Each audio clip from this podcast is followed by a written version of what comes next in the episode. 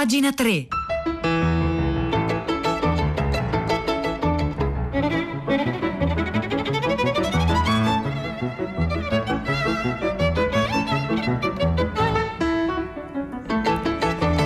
Buongiorno, buongiorno, un caro saluto da Edoardo Camurri e benvenuti a questa nuova puntata di Pagina 3, la nostra rassegna stampa delle pagine culturali dei quotidiani, delle riviste e del web.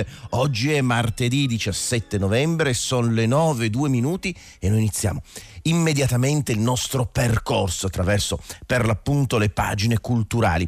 E, e questa mattina partiamo eh, con un articolo eh, di Agnese Codignola, che è un'importante, eh, autorevole giornalista scientifica che ha scritto su il tascabile, il tascabile.com, eh, dedicato alla pericolosa illusione dei rimedi alternativi anti-Covid.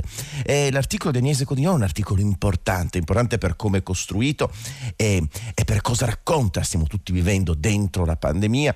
Alla scienza eh, chiediamo soluzioni veloci, chiare, immediate, eh, concependo poi la ricerca scientifica un po' in maniera superstiziosa, quasi fosse una religione dogmatica a cui chiediamo immediatamente risposte, rimedi e risorse. E tutto questo crea un cortocircuito pericoloso eh, che Agnese Codignola eh, indaga, indaga eh, mostrando come eh, molti governi del mondo stiano sollecitando eh, rimedi medici eh, che davvero non funzionano e che anzi rischiano di essere pericolosi, inefficaci. È una specie di, eh, l'articolo di Agnese Codignola, di, di, di, piccolo trattato di antropologia medica. Ecco, vediamo cosa scrive. Antimalarici, sverminatori, rimedi ayurvedici e altre soluzioni inefficaci, spesso propagandate dai eh, politici. L'ultima eh, scrive Agnese Codignola su iltascabile.com, in ordine di tempo è l'ivermectina, un antielmintico, cioè uno sverminatore usato in veterinarie e talvolta anche sugli umani, che sta spopolando in America Latina al punto che Perù, Argentina, Bolivia e Guatemala ne stanno producendo e distribuendo centinaia di migliaia di dosi. Ma l'antivermi da banco non è solo, arriva dopo lo sciroppo del Madagascar Covid Organic, eh, c'è la poi l'aggettivo organic siamo a posto, venduto da almeno due dozzine di paesi africani dall'intraprendente presidente malgascio. Dopo la Yush 64, uno dei rimedi ayurvedici propagandati dall'apposito ministero indiano, il cui budget è triplicato all'uopo.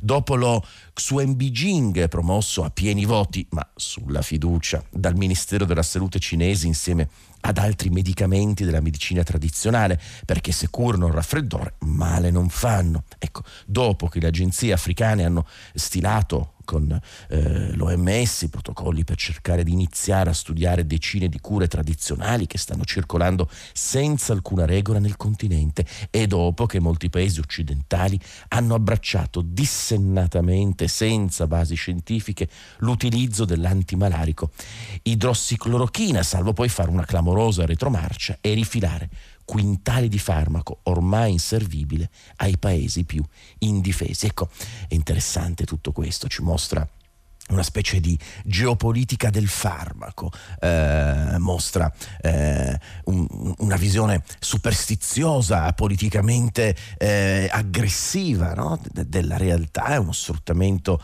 eh, della credulità, uno sfruttamento eh, della vanità, uno sfruttamento eh, del bisogno di guadagnare, di far soldi, di approfittare della situazione, il lato nero eh, di quell'idea edificante e che troppo spesso si ripete, no? dinanzi a una crisi si dice sempre eh, ogni, ogni crisi nasconde una grande opportunità, eccole le opportunità che nasconde la crisi, ce le racconta molto bene eh, Agnese Codignoli in questo articolo eh, uscito su iltascabile.com.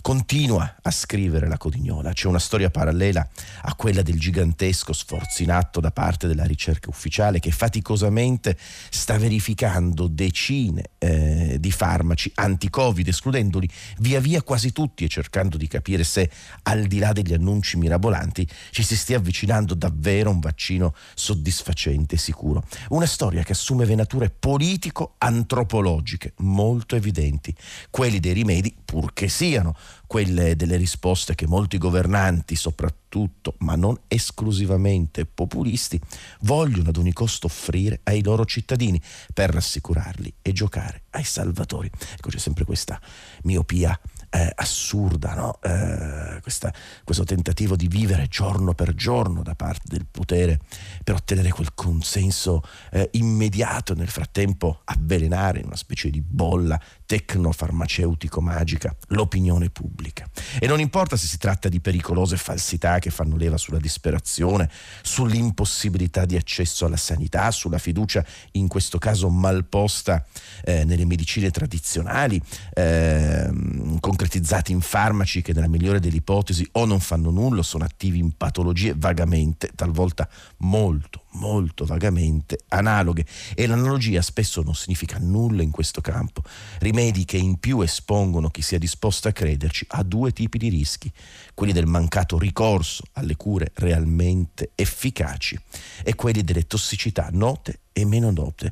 L'Organizzazione Mondiale della Sanità è preoccupata e lancia continui appelli affinché i governi evitino, i malati non diano ascolto, i medici non si prestino, ma i risultati sono praticamente nulli, soprattutto quando sono appunto i governi, i primi sponsor. La vicenda eh, di, questo, eh, di questo farmaco, l'ivermectina, è esemplare, scrive eh, Agnese Codignola. Ecco, eh, in questa introduzione a questo lungo articolo che leggiamo mm, su iltascabile.com eh, Agnese Codignola eh, ha scritto fondamentalmente un'overture, un'overture ehm, dopo la quale si sviluppano tutti questi temi ed entra molto bene nel raccontare per esempio quanto sta capitando in molti eh, stati africani, quanto sta capitando in India, in Cina, quanto sta eh, succedendo, ma anche eh, per esempio in Europa e negli Stati Uniti con infatuazione mm, per la idrossoclorichina. Ehm, per mesi, scrive Agnese Codignola, l'ex presidente Donald Trump ha pubblicizzato l'uso dell'antimalarico idrossoclorichina, farmaco i cui pesanti effetti collaterali sono noti da decenni e che non aveva mai mostrato un'attività antivirale, per esempio, scrive eh, Agnese Codignola, eh, ma diversi capi di Stato, tra i quali lo stesso Emmanuel Macron, per qual- che per qualche settimana ha subito il fascino di Digné Raoul, un medico di Marsiglia assai discusso, che nega l'evoluzione darwiniana, il cambiamento climatico, per restare alle sue affermazioni più fantasio- fantasiose, convinto propugnatore dell'antimalarica, e poi Bolsonaro, eh, che anche a un certo punto ha deciso che quella era la soluzione, anche l'Italia, per esempio, ha riconvertito convertito la produzione dello stabilimento farmaceutico militare di Firenze per aumentarne la sintesi, visto che coloro che la utilizzavano per alcune malattie reumatiche, il lupus, rischiavano di restare senza. Il tutto, scrive Agnese Codignola, prima che ci fossero le prove. Ecco, eh, rimedi, rimedi, questa corsa al rimedio a tutti, a tutti i costi. E poi la, la parte finale, proprio le ultime righe di questo articolo sono potenti perché poi a proposito di rimedi anti-Covid, beh, eh, stiamo leggendo in questi giorni le notizie trionfanti del vaccino che starebbe per arrivare. Ma ascoltate cosa scrive Agnese Codignola in questo articolo, nella parte finale eh, di questo suo articolo uscito sul tascabile.com. Le stesse dinamiche purtroppo si stanno vedendo con la corsa al vaccino. Governi che credono ai comunicati stampa delle aziende, lanciati da organi di stampa finanziari, senza aspettare la pubblicazione dei numeri completi nelle sedi opportune. Anche qui un bel come dire, andare al di là di quelle che sono le procedure scientifiche. Agenzie governative che si fidano di quelli assai fumosi, opachi, relativi qualche decina di volontari scelti tra decine di migliaia di partecipanti senza un chiaro criterio. Ministeri che decidono di acquistare milioni di dosi senza aspettare i dati sulla sicurezza e così via. Ma lo spettacolo, si sa, deve andare sempre avanti, anche e soprattutto in tempi di pandemia. Ecco, è un articolo davvero importante quello di Agnese Codignola che eh, ha pubblicato il tascabile.com ve lo segnalo eh, apre questa nostra eh, rassegna stampa delle pagine culturali di pagina 3 e allora approfittando di questa idea del rimedio del bisogno del rimedio eh, la domanda che vorrei porre oggi alle nostre ascoltatrici e ai nostri ascoltatori è la seguente. Qual è il vostro rimedio quando tutto va male. Ecco, c'è sempre una zona, eh, una soluzione che noi proviamo per resistere, qualcosa che ci dà sollievo e che è una specie di eh, rimedio eh, per lo spirito, per l'anima, per l'intelligenza, a cui ricorriamo di volta in volta quando tutto va male. Ecco, diteci qual è il vostro rimedio al 335 5634 296.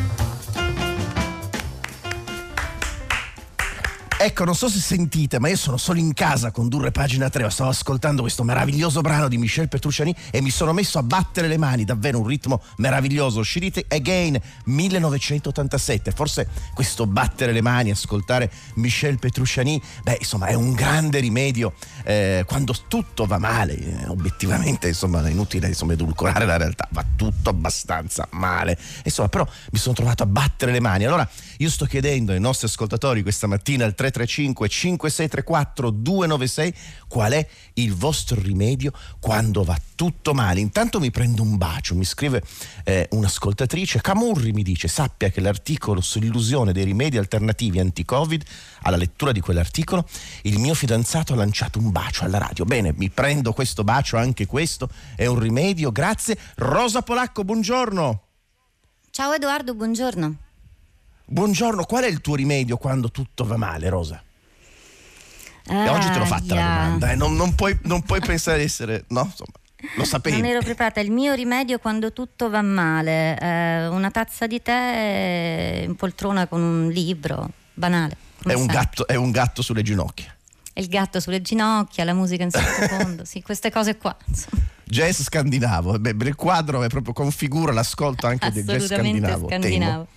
Accidenti, accidenti. Va bene Rosa, dai. Cadele, profumi. Sì, allora, sì parliamo invece di cose finlandese. Sì, sì. Più impegnative perché anche qua certo. bisogna capire quali sono i rimedi quando tutto va male, se guardiamo all'Europa e guardiamo alla pandemia, in particolare in questi giorni in cui si discute molto di misure economiche a casa nostra e non solo irrompe stamattina sui giornali, nell'attenzione eh, degli ascoltatori, nella nostra la mossa di Ungheria e Polonia che hanno bloccato l'accordo eh, sul bilancio europeo che era stato raggiunto la settimana scorsa sull'aumento delle risorse per il Recovery Fund, eh, la, la, la mossa di di certo. Budapest e di Varsavia è quella di, di, contestare l'intesa raggiunta perché legata l'erogazione dei fondi è legata al rispetto dello Stato di diritto con cui i due paesi eh, sappiamo hanno questioni aperte allora noi cerchiamo di capire che mossa è questa se è una mossa che avrà eh, davvero pesanti ripercussioni sul piano economico ma anche sul piano politico e cerchiamo di guardare soprattutto dietro o davanti qual è l'idea di Europa che emerge da questo questo momento in cui la pandemia chiaramente eh, mette in discussione vecchi equilibri, forse ne apre di nuovi. Grazie Rosa Polacco, beh insomma è un altro tema fondamentale quello che tu e tutta la redazione, la squadra di tutta la città ne parla affronterete questa mattina alle 10 su Radio 3. Grazie, buon lavoro e intanto noi continuiamo eh, la nostra rassegna stampa, stiamo ragionando su qual è il rimedio quando va tutto male e lo stiamo chiedendo ai nostri ascoltatori e alle nostre ascoltatrici al 335 5634 296. Beh, un rimedio ovviamente non lo diciamo qui a Radio 3 e ci sembra familiare, la lettura, la lettura di certi libri, sicuramente eh, un'autrice che è balsamo è Cristina Campo, ecco una delle grandi scrittrici del Novecento. Ecco, troviamo su pangea.news un articolo di Giorgio Nelli che ne fa un ritratto appassionato della figura eh, di Cristina Campos. Sembrava volerci dire sempre addio. I suoi versi sono preghiere, favole alle quali ritornare sempre. Fra l'altro vi segnalo e vi ricordo che eh, su Wikiradio del 10 gennaio scorso ci fu una puntata bellissima dedicata a Cristina Campo a cura di Gabriella Caramore, quindi andate sul sito di Radio 3 per riascoltarla, cercare questa puntata meravigliosa dedicata a una figura luminosa, piena di sprezzatura come Cristina Campo. Eh, scrive Giorgio Nelli su Pangea.news eh, di Cristina Campo, lo contemplo l'abisso che protegge i suoi forzieri, mi faccio piccolo, prono come un guscio di fronte alla sua bellezza, di quel leggendario silenzio ne invidio la potenza. Campo è il regalo più bello che la letteratura italiana potesse farci. Le sue poesie andrebbero studiate a memoria, i suoi saggi dovrebbero essere fotografati come reliquie, le sue lettere custodite e protette come diamanti nelle celle di alveari dorati. Ecco, ehm, questa immagine che ci dà Giorgio Nelli su Pangea.news abbiamo proprio anche quella specie di eh, colore bizantino, no? di quel misticismo bizantino a cui Cristina Campo per molti aspetti era, era devota. Ma insomma vi segnalo questo meraviglioso ritratto dedicato a Cristina Campo e continuo a chiedervi al 335 5634 296 qual è il vostro rimedio quando va tutto male?